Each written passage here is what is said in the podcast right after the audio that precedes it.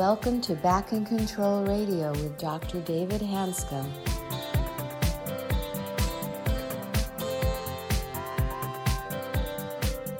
Hello, everybody, and welcome to another episode of Back in Control Radio with Dr. David Hanscom. I'm your host, Tom Masters, and our guests today are Penny George from Fife, Scotland, and Dan Hindsley from Lancashire, England. They are the co creators of the website mindbodymedicineinfo.org, which is designed to educate clinicians and patients on the mind body approach to treating chronic pain. Welcome. Thank you, Tom. So I'm excited about today's interview. I don't remember all the exact ways I met Penny and Dan. I'm actually meeting them online today for the first time. But I know Penny's from Scotland. And Daniel, are you from Scotland also, or where do you live? I'm not. I'm uh, in the north of England near Manchester. Okay. Yeah. So I have a, there's a person who's been on my podcast a couple times, and I've been on hers by name of um, Georgie Oldfield, and she has a wonderful process in England called SIRPA, S I R P A. And she has probably done as much as anybody in the mind body world to both conceptualize, um, create resources, spread the word, educate people as, as anybody as I've ever seen. She has a tremendous amount of energy. Um, she's a physical therapist. She is incredibly nice and she's been incredibly effective with many, many people. So I believe the connection with Penny and Daniel occurred through Georgie. And so um, I'm going to read their introductions here just to keep it. They both wrote some very nice, concise introductions. So basically, Penny, Penny George, is based in Fife, Scotland, which she said is a little bit north of Edinburgh. And no, is it Edinburgh or Edinburgh? Edinburgh. Edinburgh. But don't worry, okay. we're, we're used to Americans saying Edinburgh, so that's fine. okay. And became ill with chronic fatigue syndrome in 2017 during a particularly stressful period in her life, including the loss of two friends to suicide. That is a big hit in a highly toxic work environment. She was told about the work of Dr. Sarno by a Buddhist nun and experienced an overnight book recovery after reading the first half of the divide of the Divided Mind in August of 2019. And then Dan is based in Lancashire, which is south of Penning, correct? Do I have that right, Daniel? This is correct, yes. Okay. And was diagnosed with a degenerative disc disease in his 20s following an MRI scan. He was sent away to manage the pain and suffered with severe sciatica and back pain for over a decade before discovering the work of Dr. Sarno, where he made a link between the pain and repressed grief. Following the methods described in Georgie Oldfield's book, Chronic Pain Your Key to Recovery, he made a full recovery, which circum- culminated in him competing in an Ironman triathlon, which is insane. I'm impressed. After years of believing he was unable to run. Dan and Penny met virtually in mid 2020 after both participating in an online recovery interviews with Georgie Oldfield and have joined forces to raise awareness of the mind body approach to health amongst medical practitioners in the United Kingdom. They launched the Mind Body Medicine website in January 2021 and are now working together to plan the future projects. So I'm excited to have them on the show. I um, love stories of healing. And as you both know, it's always it's sort of miraculous when you actually break through. So, Penny, let me just start with your story for a second first. So you were in chronic fatigue for a few years, is that right? Uh, it was just over two years. I was one of the lucky ones. It didn't turn into decades uh, right. until I found Sarno. So just over two years, yeah. And before that, you were active, healthy, doing normal uh, things? Yeah, mostly. I in the six months before I became really ill, I had started the, what I now recognise was the downhill descent and I was getting, you know, lots of infections and I was really run down. but largely, yeah, I had an active life. Yeah. Were there some, you don't have to necessarily share these in detail, but were there some circumstances occurring about the time that the process started? Yeah. So, as you said in the introduction there, I, I, the one of the things that was happening was my the work that I was doing at the time, which I have since left. You'll be glad to know, um, was really stressful, super stressful. At, at, at, the time when I first became ill, I was doing three people's jobs in a part time role. Wow. And it, I was just dissolving under it, and nobody was kind of doing anything to help. Well, they kind of were, but not enough to help. Um, and uh, and then in Christmas 2016, uh, a young guy that I'd known since he was born, the son of family friends, he took his own life uh, in France. They, they, were French, they are French. Um, so that was Christmas 2016. And then uh, about six or seven weeks later, one of my closest friends also took her own life wow. in February uh, 2017. Um, so I think kind of the accumulation of those events started to affect me as they would. And then I became seriously ill in the June of 2017. So let me just fast forward a little bit. Um, so just is take a minute to tell us when you're at the worst part of your illness, what were some of your symptoms? I mean, how bad did it get? Um, so I think the the main, obviously, with chronic fatigue syndrome, you know, one of the main symptoms is fatigue. Um, so that was bad, and there was kind of underlying fatigue all the time.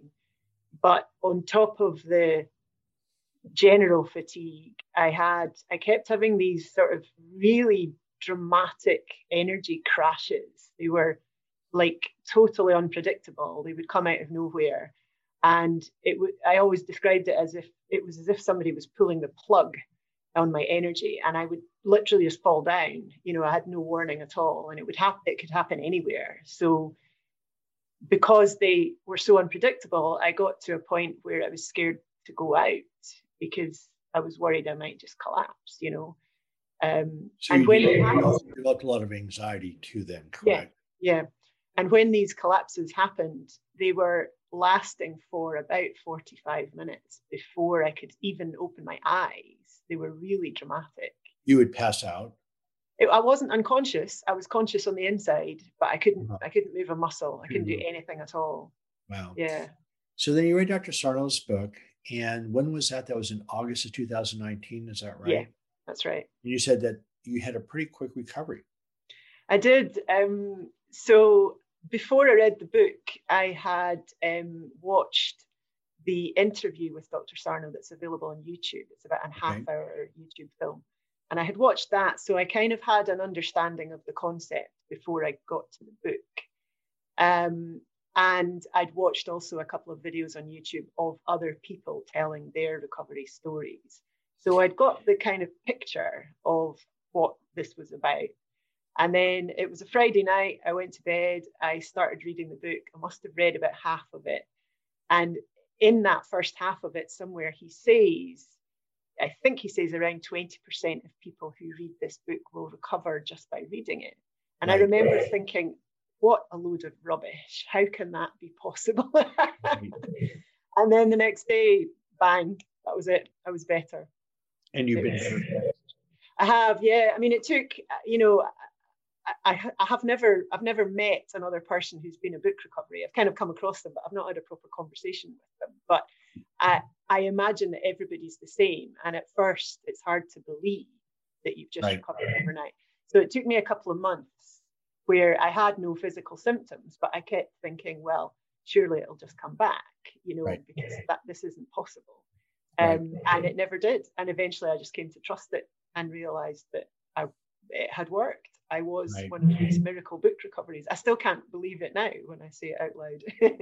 yeah, no, about 20% of people with Dr. Sarno's book or my book or Dr. Schubiner's book, Dr. Clarke's book, once people get introduced to the concepts, we call the Sarno effect, where about 20% of people just bam, they blow right out of it.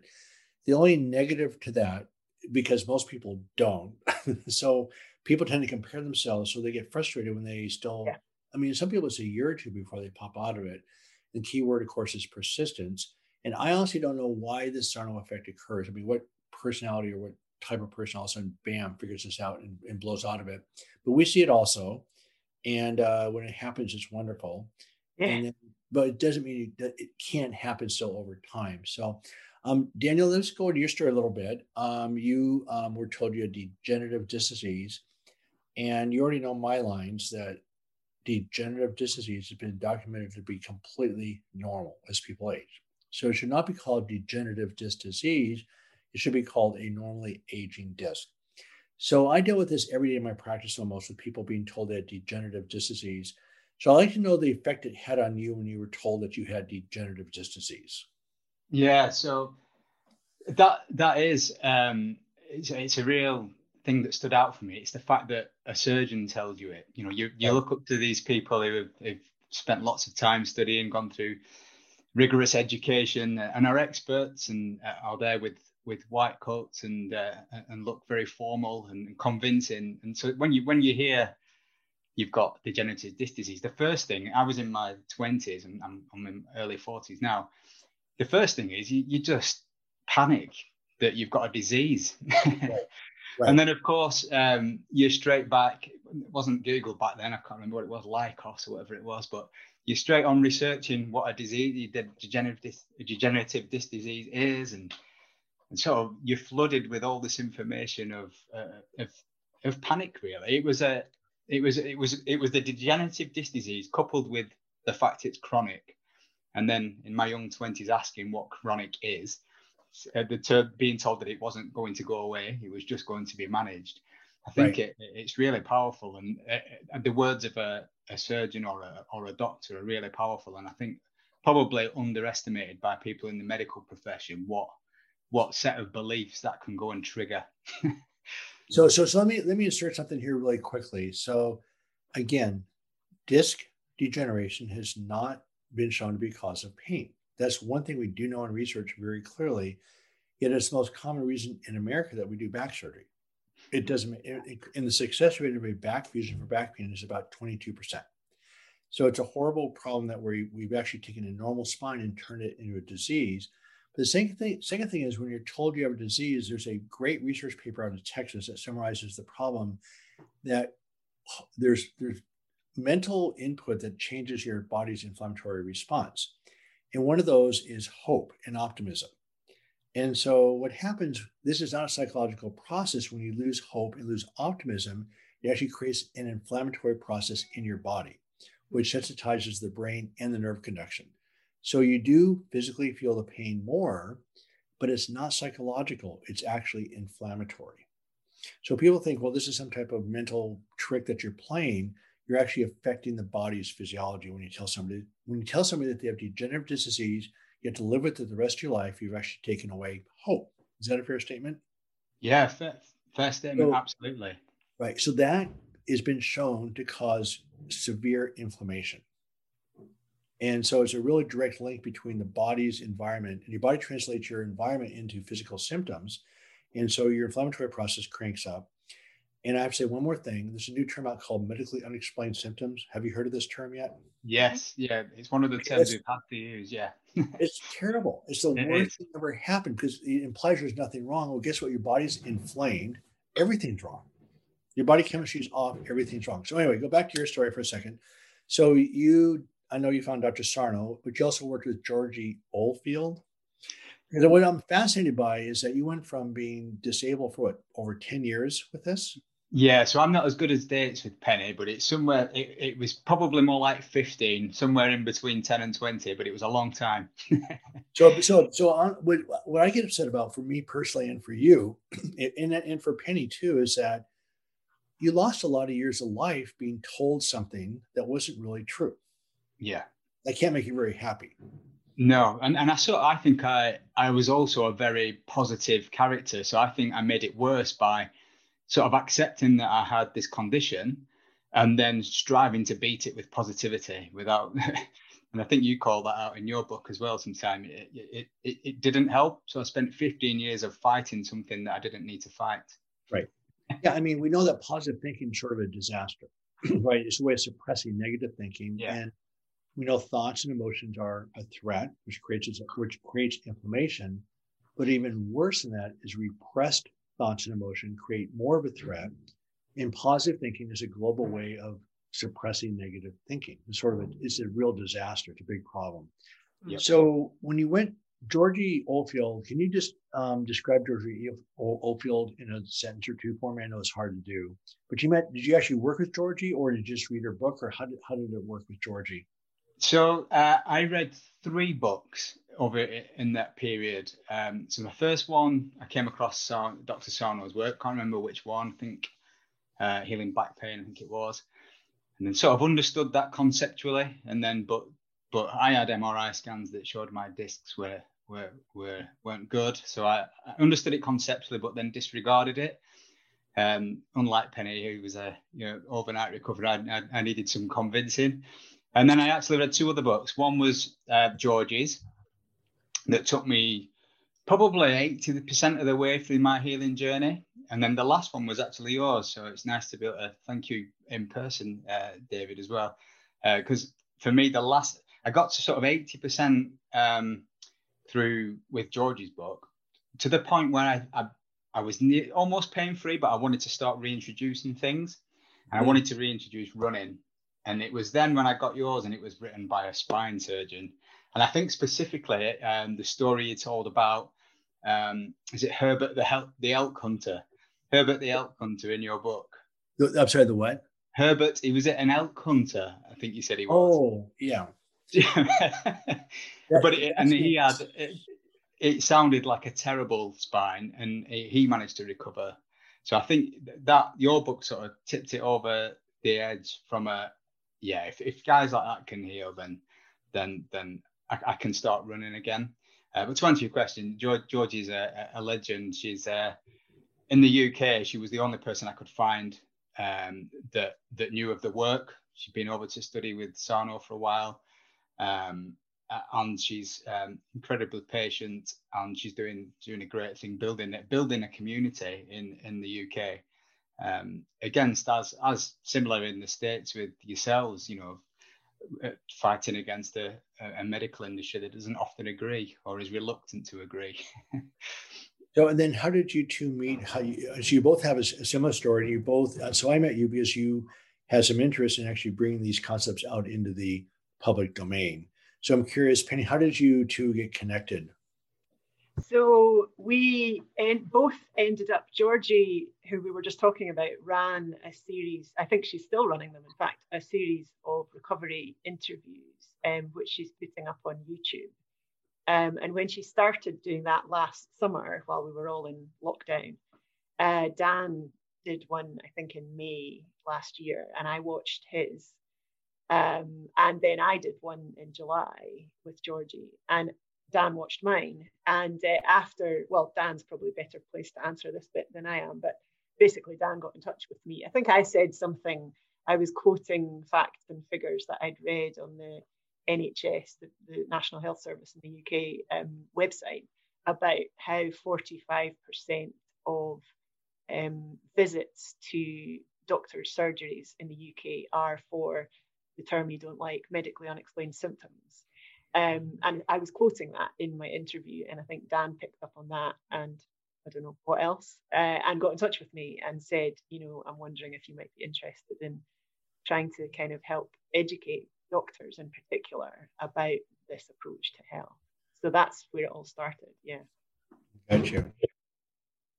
So um, Daniel, for, I just, I want to go back one thing on your story specifically. So you actually ran an Ironman triathlon. Is that true? You've promoted me a little bit. It's the Ironman 70.3, so it's a half.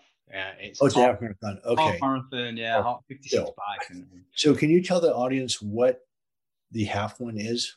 Yeah, so it's a um, it's a half marathon, a 56 mile bike ride, and a, I think it's 1.2 mile swim. But the the big thing for me is, it, it, I mean, it might as well have been a um, an Ironman or, or double because at one point I couldn't run for 30 seconds without a massive back pain flare up. So for me, I built that run up in 30. Well, started with two minutes and built it up in two minute increments to a half marathon, and then uh, stuck it on at the end. And that I mean, that in itself was a was a big process because at first I started with two minutes, four minutes, and thought I was cured. I wasn't getting any pain, so I ran for 20, and uh, 20 minutes, and then I was in agony for two days, and I and I had to really go back, build an evidence diary, um, read the stories, um, do everything, the visualization, the the the journaling, every, everything you could think of, the affirmations, and I actually waited until I was having a real severe bout of sciatica or, or back pain. Um, at the time of a, a change at work, and I went purposely running with the pain, and um, I was I set off with a real real dogged hobble, and uh, and ended up 20 minutes later sprinting through through the park. It was fantastic, and uh, that that was the last the last thing for me that that removed all doubt of it being physical. Because if I could set off in in pain and run through it and come out feeling great, it well, was the last connection. Let me, just, let me just say one thing, just a bit of a coaching thing for the audience. I mean it is physical because it, it is pain, something in your yeah. body that irritated. So it is pain. So that's what I in this term unexplained symptoms, right? No, I, I know you know, but it's just that um, we somehow think if you can't find a source that the pain is imaginary, that's just not true. Your body chemistry is off, the nerve conduction is fired up, your brain is receiving these impulses, it's interpreting those as physical pain, and it's a problem. And again, somehow in medical school, we got really off onto the structural cause of things, and it's just not correct. And so, anyway, then particularly with you, just the classic story. So, Mike, um, i am going to wrap this up just for a second, in a second, but I guess I like um, let me go to Penny for a second. In that, um, what's your basic paradigm shift? Just give me the. I know there's lots of them, but what was the one basic paradigm shift that allowed you to heal? What what changed? Um, I, I think it really simply for me, I think it was literally recognizing that I was making myself ill with my own brain, that, that it was, I was making myself ill and therefore I could make myself well. And it, that just seemed to summarize it for me. And somehow it happened overnight. Once oh, that's wonderful. That. I love that one. That's really great. So yeah, you're right. We make ourselves ill. We may not realize we are, but we make ourselves ill. And then you can do that. You can flip it around and decide to yeah. do it the other direction. Um, yeah. Daniel, what was what was some basic paradigm shift for you now compared to say like five years ago? Um, that's a that's an incredible story going from being disabled for 15 years with quote degenerative disc disease, which wasn't the problem, to running a half Ironman. That's that's unbelievable. So, what do you think the basic, just the one main paradigm shift that occurred for you that allowed you to heal? It was, it was convin- It was the convincing myself. Well, I guess that the, the process was the convincing of myself that it wasn't structural. And once I had that belief, I could then work with the um, the theory about it being pain triggered by emotion So once I'd once I'd once I've convinced myself it wasn't structural, I then started looking it through the emotional lens, and that's when I could heal properly. So we do know the research now shows the last five years that emotional pain and unpleasant thoughts are processed the same way as a physical pain. It's the same process. It goes the same part of the brain, get the same reaction, and they're they are the same thing. And so that's again the neuroscience the last five years has been stunning, showing how the, all this works. So we're going to um, wrap this section up, and then um, I'm going to there we're going to talk about the next podcast is their efforts to bring these concepts out into the public domain, which is always a major contribution. So I'm excited about that. But you have a website called www.mindbodymedicineinfo.org. Mindbodymedicineinfo.org. Do I have that right? Correct you have a website, and then we're going to talk in some detail about um, what they're up to and what their plans are for the next um, 50 years. So, um, but I'm just, so you just launched a website in January, this last January. And so, any other um, final words? First, Penny, and then um, to the audience, and then Daniel. Uh, I, I, just had a picture there of still working with Dan when I was in my 90s and wondering what that's going to look like. I look forward to it. and Daniel, any final words from your perspective? Yeah, just um, with regards to my recovery uh, story, just uh, just thank you again, David, for for writing the book and uh, hearing it from a spine surgeon was was um, a massive part in my recovery. So thank you. Oh, good. I mean, you both know I actually quit spine surgery because of this, because I just was watching so many people badly damaged by spine surgery.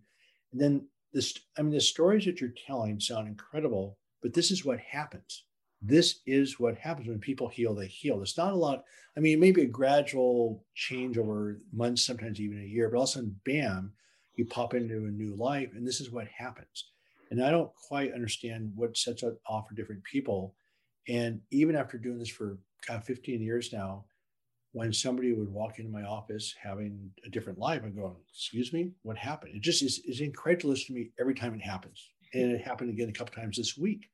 So it's interesting how it works. And so I'm excited that you are able to experience that along with a lot of other people. So I'm really excited about learning the next podcast what um, you two are up to the next 50 years. Well, thank you very much.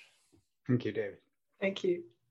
I'd like to thank our guests, Dan Hindsley and Penny George, for being on the show today and for sharing their experiences of healing from chronic pain. I'm your host, Tom Masters, reminding you to be back next week for another episode of Back in Control Radio with Dr. David Hanscom. And in the meantime, be sure to visit the website at www.backincontrol.com. Thanks for listening today and join us next week for Back in Control Radio.